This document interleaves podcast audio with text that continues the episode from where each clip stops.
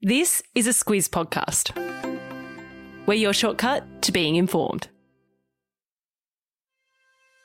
Good morning, I'm Kate Walton. And I'm Claire Kimball. It's Tuesday, the 2nd of November. In your Squiz today, the tit for tat between Australia and France. COP26 has begun. Grilling Gladys. And it's Cup Day. This is your Squiz today.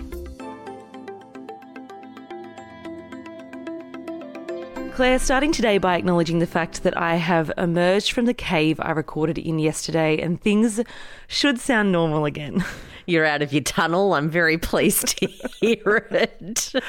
I had some technical issues which made the podcast sound somewhat echoey yesterday. Let's call it human error. I'm really sorry, everyone, but we are back to normal today, so here we go. To some people who have bigger problems than their audio quality, Claire, and that's President of France, Emmanuel Macron, and our Prime Minister, Scott Morrison.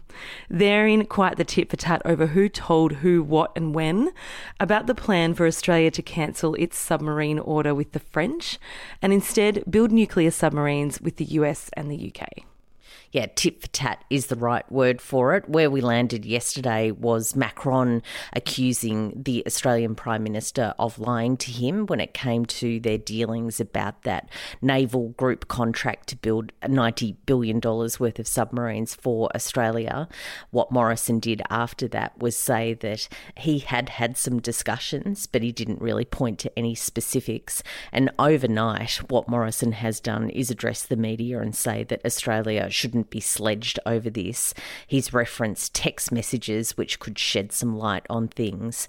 Uh, what Morrison has said is that he spoke to Macron in June about some issues with that contract, and then Macron texted him two days before the AUKUS announcement asking if there would be good or bad news, but the French leader wouldn't take Morrison's call to discuss it it's easy to get lost in the weeds of what went down and who texted who and who told who what. I guess what's relevant here, Claire, is the context around why it matters. Exactly. So, a couple of things to point out. Macron uh, is going all out to defend France and his government and himself. What some have done is point to the fact that there is a presidential election and that starts in April next year. So, he's really got nothing to lose on that front. And he's under quite a bit of pressure uh, already in the polls on that. Uh, also, Scott Morrison is very strongly defending himself. He's also heading towards an election, and there's a lot of heat here at home about his presence on the world stage, whether he's trustworthy. Uh, of course, all of that will play out. It's all about politics. It's also all about building submarines. There's, of course, a third party in all of this too, and that's the US. This is running pretty hot in the US press as well. US President Joe Biden says he didn't know the French weren't in the loop. Either way, there could be more on this as these leaders are summit hopping together at the moment. That all happened on the edges of the G20 in Rome, and they're now all at COP26 in Glasgow. To COP26, Claire, it's begun. As I said, it feels like we've been talking about it forever. Now it is underway. UK Prime Minister Boris Johnson is the host, so he kicked off with a big speech.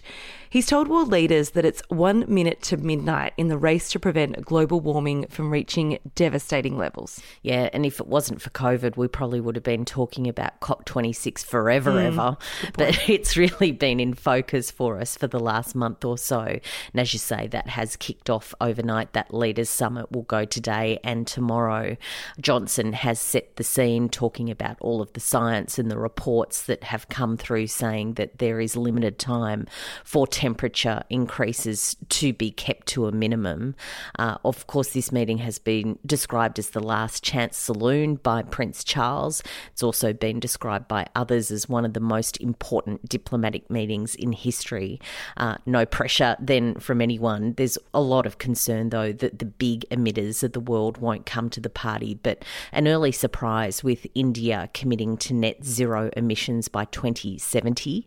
Uh, that is 20 years later than hoped, but it is seen by some as some major progress. You mentioned those big emitters. When we're talking about big emitters, we're referring to China, Russia, and Brazil, for example. None of the leaders of those countries will be attending the summit.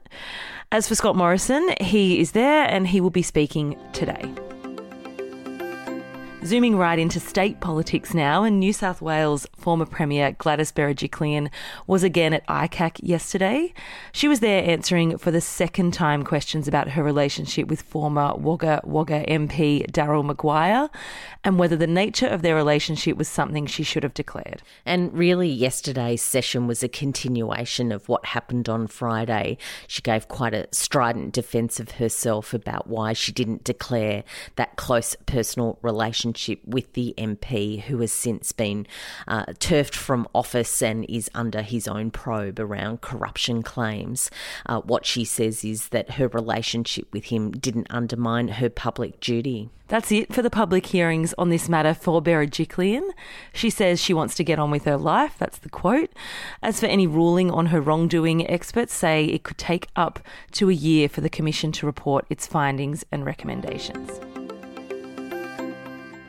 As promised, we're keeping people posted on Japan's election result. You and Larissa previewed it in the podcast on Friday, Claire. And you know what? I haven't been able to sleep since with anticipation. Tell me what happened. I'm so sorry to leave you with that cliffhanger.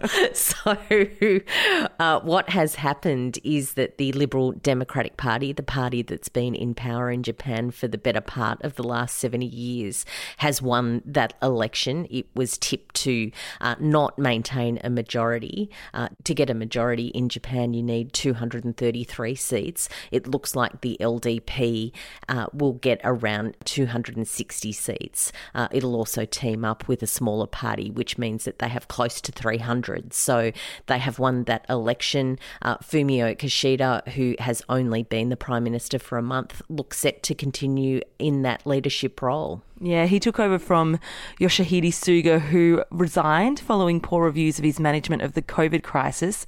He'd only been in the job for a year after Shinzo Abe, who was Japan's longest serving PM, resigned due to ill health. So, quite a bit going on in Japanese politics over the past few months, all settled now.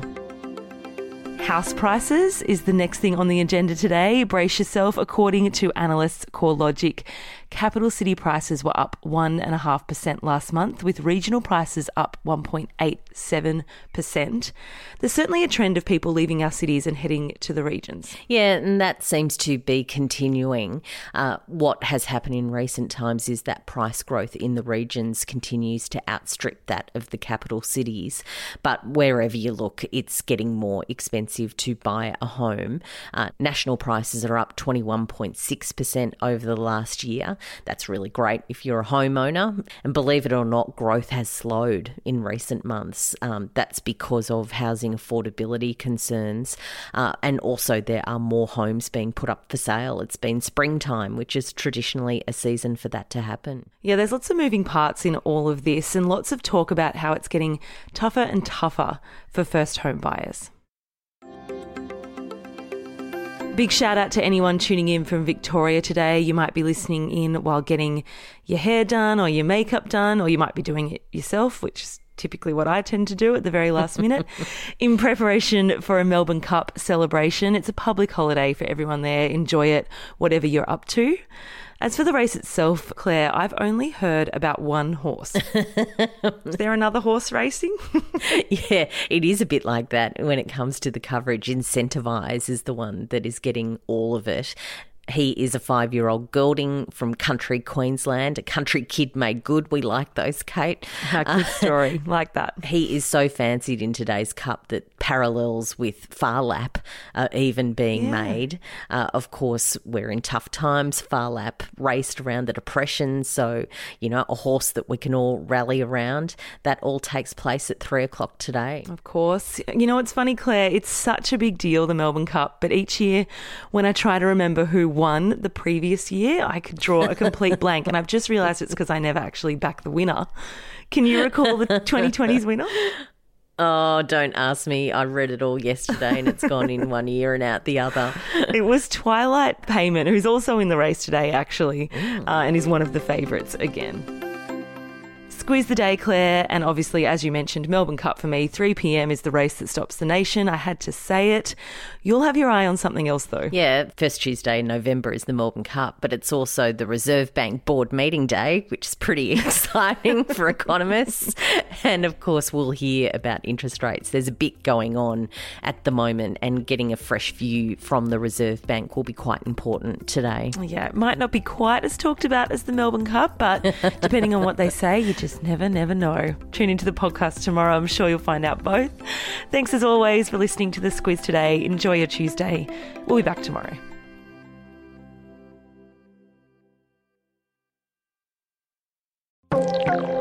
A message now from our podcast partner, Hubble. You know what it's like. Your friend recommends a great film or TV show and you're excited to check it out, but suddenly realize you can't remember what she said it was. That's where Hubble, spelt H U B B L, comes in. It brings your streaming apps and free to air TV together into a single experience. You can easily search for your favourite content and keep track of what you want to continue watching. You can also watch free to air TV with or without an aerial using the integrated TV guide so you always know what's on and where. It's TV and streaming made easy. Go to hubble.com.au to find out more.